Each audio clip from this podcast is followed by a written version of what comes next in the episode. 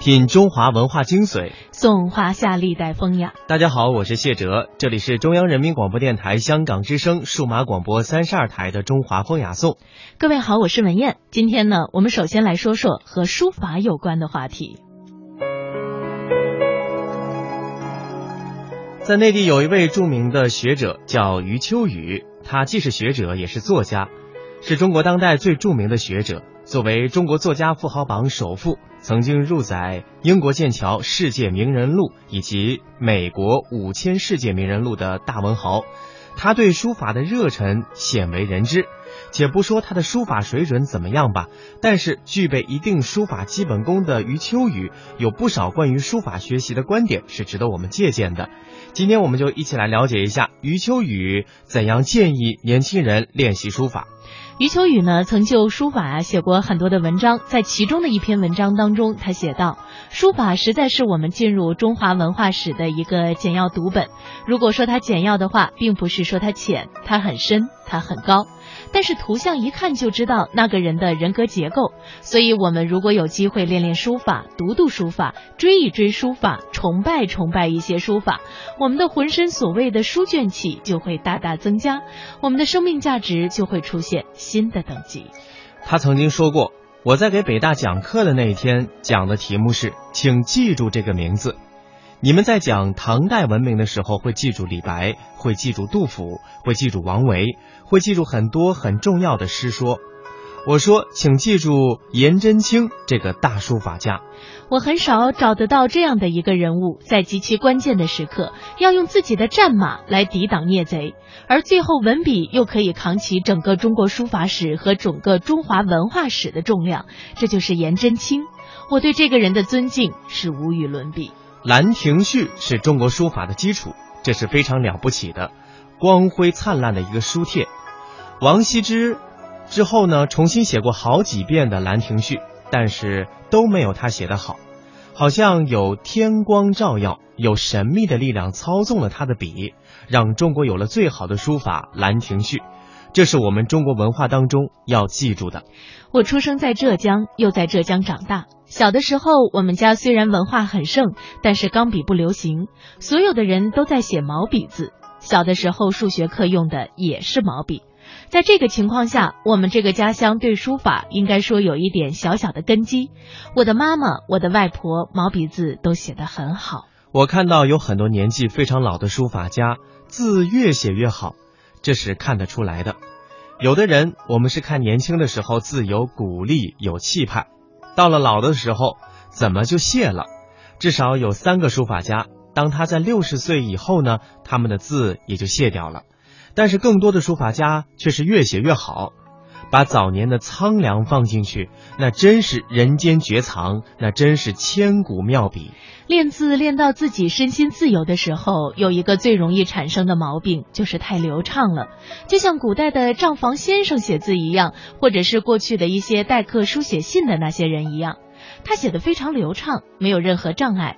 你以为是好的，其实毛病就产生在流畅之中。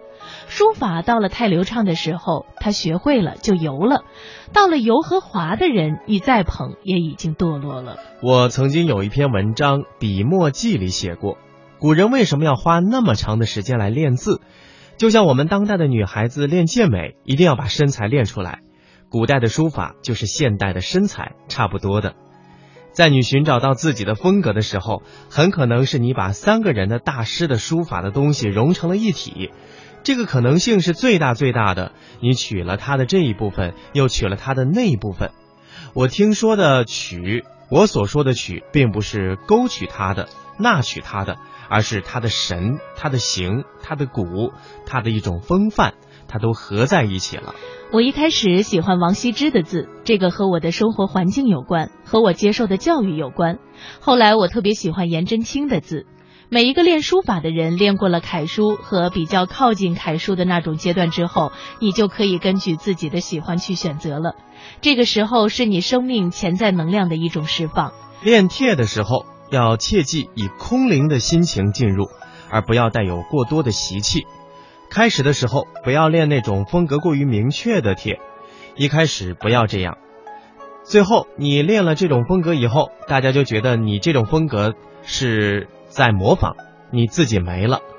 这是练字的第一个关口，练帖。这个花一点时间，有空的时候练一练，它会沉淀在那里。临帖开始的时候，我倒是建议楷书和行书都可以练，不要急着练草书。有一些年轻朋友看到龙飞凤舞特别有吸引力，就开始练草书，或者是练一些接近草书行草。这个暂时先搁一搁，练比较端正、比较严肃的那些字体。康德讲过，美其实是对于实力的一种超越。如果完全处于一种实用状态的话，它恰恰是对美的一种侵害。今天看上去我们用电脑了，即使不用电脑也用钢笔了，很少人会用毛笔去写字，好像已经不实用了。这个我想跟广大的网友讲一讲，摆脱了实用，有可能使它成为真正的艺术。康德讲过，美其实是对实力的一种超越。那么我们在看书法作品时，如果说它有真正艺术美的时候，其实不完全在乎它表达的内容，是在于它的线条、墨色、节奏、韵律，它所表达出来的生命感。接下来的时间呢，我们也听一位八十后书法家林夕谈中国书法的魅力。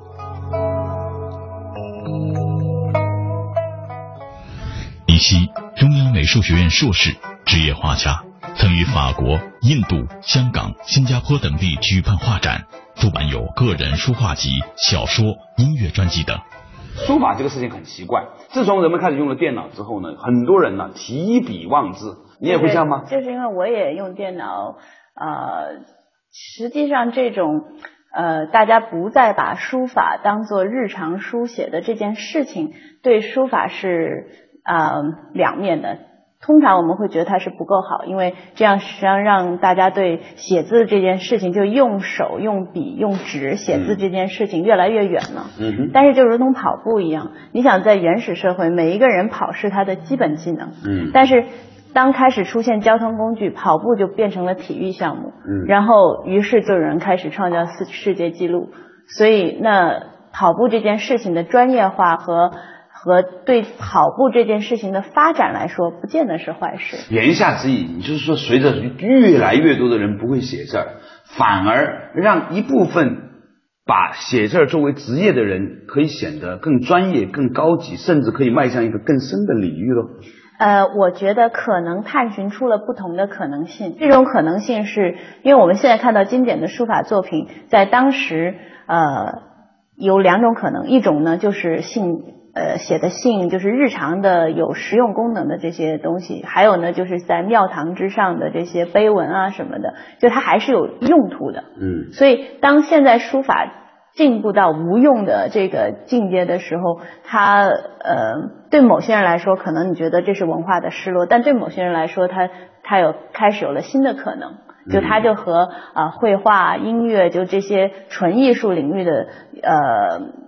种类走得更近了，说的很有趣。因为因为就是说，中国的这个书法从最开始就是跟这工具有最就是是有最直接关系的。因为你看呃像油画的刷子，它都都是齐的，但只有中国的这个毛笔是是是圆锥形的。而且呢，我们的在写书法的时候，最基本的品评标准就有没有中锋，就是以这个这个。我们毛笔中间最长的那一根毛，它是不是始终待在笔画的中间来作为作为判断的？哦，真的吗？对对对对，所以像那个他们给我起，就我的学生给我起名字就叫就叫林中锋，就是因为我问我任何问题，我都说那你要在你的中锋上找到这个原因，因为中锋相当于是什么呢？嗯，我觉得抽象一点说，中锋你是要找到跟毛笔的这个气的关系。就是无论你的笔倒向哪一面，你的笔锋的这个气它是正中的。柳公权当时有一个笔鉴，就是说，呃，皇帝问他说如何才能做到笔正，然后柳公权说心正则笔正。所以呢，很多人就呃一些我觉得学传统画的人就会说啊，一个人可能从字上面，一个人写的字，你就能看到他大致的性格，他的心性的特征，就是这些是有有道理的，因为我们的任何的一点。都是全息的，就任何一个一个细节都是反映整体的。那在落实到书法的技术上呢？如果说你没有找到中锋的话，那我觉得是还没有入门。古人呢形容这个中锋大概有几个比较著名的形容，一个叫屋漏痕，就是。啊，你去江南的园林，就是像那个苏州的那些园林，你会看到那个白墙上啊，有好多这个往下垂的这个，嗯，就是那种长期潮湿一条一条的，有吗？就那种那种上面还有点绿绿的，就是那个。呃，就屋漏痕，就成就雨滴啊，或者，然后我也让同学观察，我说你开车的时呃时候下雨，你看一看车窗，就你发那个雨点打在车窗上，迅速的往下落的时候的那个轨即是绝对的中锋。这个中锋用最直观的感觉来看，就说这个笔画，有些人呃的笔画就是看着又薄又扁。然后特别没有质感，怎么样叫书法入门了？就你把这个字能够写的站起来了，站起来就讲形容的是某种立体感，对吧？立体感实际上就是你的这个笔画的力量是往中间聚合，而不是外散的。所以学书法首先是得真的理解和能够运用中锋。有有一次我在一个道士那里，他给我讲了一句口诀，叫手中无情。倾斜的倾，嗯，守住中间，嗯，没有倾斜。手中这个概念呢很有趣。有一次呢，这个杨振宁先生呢在凤凰卫视的这个设计大讲堂里面呢，他讲到了这个物理学之美啊。他说物理学界里面呢有一种很神奇的东西，就是它的对称性，就是任何的一个美美的东西都都有某种奇妙的对称在里面。中国建筑就是很对称的，嗯，那所以呢，他他觉得某一些现代建筑不好看的原因，就是因为他觉得那些现代建筑。忽略了或者放弃了这种美的这种均均衡感，所以他就觉得不太好看。对，就是关于美这件事情呢，就是嗯，你看音乐、建筑，实际上它都是符合了宇宙的某个频率，然后这个频率里面肯定有平均，就是就是平衡，就即使是它动当中也是平衡。就有一次，我一个老师问我，他说你去看完《兰亭序》之后有什么感受？就好像看一一个舞蹈，然后每一个动作都是你觉得不可能呆住的平衡。就兰亭为什么就是会成为一个一个至高，就书法的某某种制高点，就是因为他在最极限的打破平衡的时候，他维持了平衡。古人形容这个《兰亭序》说叫“龙跃天门，虎卧凤阁”。很很无解吧，就是 龙越过天门，然后虎卧在凤阁。那这个话里面，他试图传传，就是传递给我们的是什么呢？就是某种惊鸿一瞥的瞬间，而兰亭让这种瞬间呈现在你面前了。很多书法的学者认为，每个时代的书风都是最直接的这个时代的心电图。就是魏晋那个时期的这个这个人的那种风骨啊，造就了他，他就是那种在一个瞬间里面要永恒的。你去读一读这个这个竹林七贤的那些文字，我觉得，虽然美为什么美学上魏一直把魏晋南北朝推到一个那么高的位置，就是因为那个时候的人的那种。呃，没有太受到儒家正统思想的约束，然后比较道家美学的那种状态是是非常令人就是叫什么感感慨的。就我们今天是很很难做到那样的。对，关于魏晋时期人们的品评和书法之间的关系是怎样的呢？稍事休息，马上。刚才呢，跟林虎虎林夕老师啊，在讲到一个很有趣的话题。他说，一个汉字。总是能够在你可以看到它的中道，它有某一种在一篇布局或者某一个汉字里面呢，你可以看到它的某一种的中道里面的平衡那种美学感，然后就由此呢讲到了魏晋时期的人们他们的风骨。哎，事实上来说，魏晋时期的书法和和和和和绘画都到了一个很高的高峰，甚至魏晋时候的人也显得很可爱。嗯，那这是什么原因？你对他的理解是怎样？呃，我觉得几个原因，我们随便聊。就第一呢，就是说。他那个时代的动荡，让那个时代的人迫使他们必须活在当下。就是魏晋时代的人是比较态，就对人生的态度是比较过了今天就是明天不管的。对。所以，所以这种这种放下带来更大的集中。所以魏晋时期的整个的不管诗词，就文学上的诗词，还是还是绘画、音乐。各个领域都发展到了就是后世挺难以超越的某某个高峰的，因为可能从量上它它不够大，但是就那种整体，尤其是在哲学领域的这个成就是后后代难以难以逾越的。我觉得可能是有几个原因，第一个呢，魏晋时期它的确是门阀呀，嗯，所以呢氏族很庞大，嗯，家里面呢基本上还是有钱人，不是穷人上来的，对吧？还是有钱有闲的。对。第二个原因呢？可能跟当时啊，呃，你刚才说的儒教还没有那么强盛，对，所以呢，大家也玩的比较嗨。这就是儒教的影响嘛，就没有赋予他一个你必须这个这个叫什么修齐治平的这个任务，对吧？没有这个任务，所以你可以很好的这个，你就。就在那个时期，一人躺那儿说：“我诚怀以观道。”人觉得说啊，大家都给他鼓掌。那在后来，比如说你到了这个理学盛行的时候，说你在这儿闲着，你不担这个这个天下的这个重任，你不去这个这个这个叫什么呃兼济天下怎么行呢？就说那个时代，你完全的不想着兼济天下的独善其身是被认可的。嗯，它有点像美国的七十年代的嬉皮士时代，是不是？对对对，但是呃，就有点那个意思。但是整体这个东西的区别哈，就是美的区别，就是高度的区别。就是我我不知道你有没有读过宗白华先生，就专门有很多文章讲魏晋时期的人的这个风骨之美。金庸的人物里面哪些是比较魏晋的呢？黄药师是比较魏晋的，嗯，杨过是比较魏晋的，嗯，就是这种不怕怪，但是我就是专。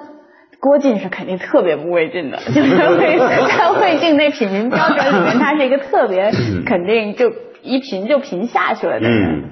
所以书法这种这种最直接呈现你的这个这个人生状态和心象的这样一个一个，我就说是一个心电图吧，就是它好像就是你的末梢神经的一个外线的这么一个东西，它跟这个人本身永远是最接近的。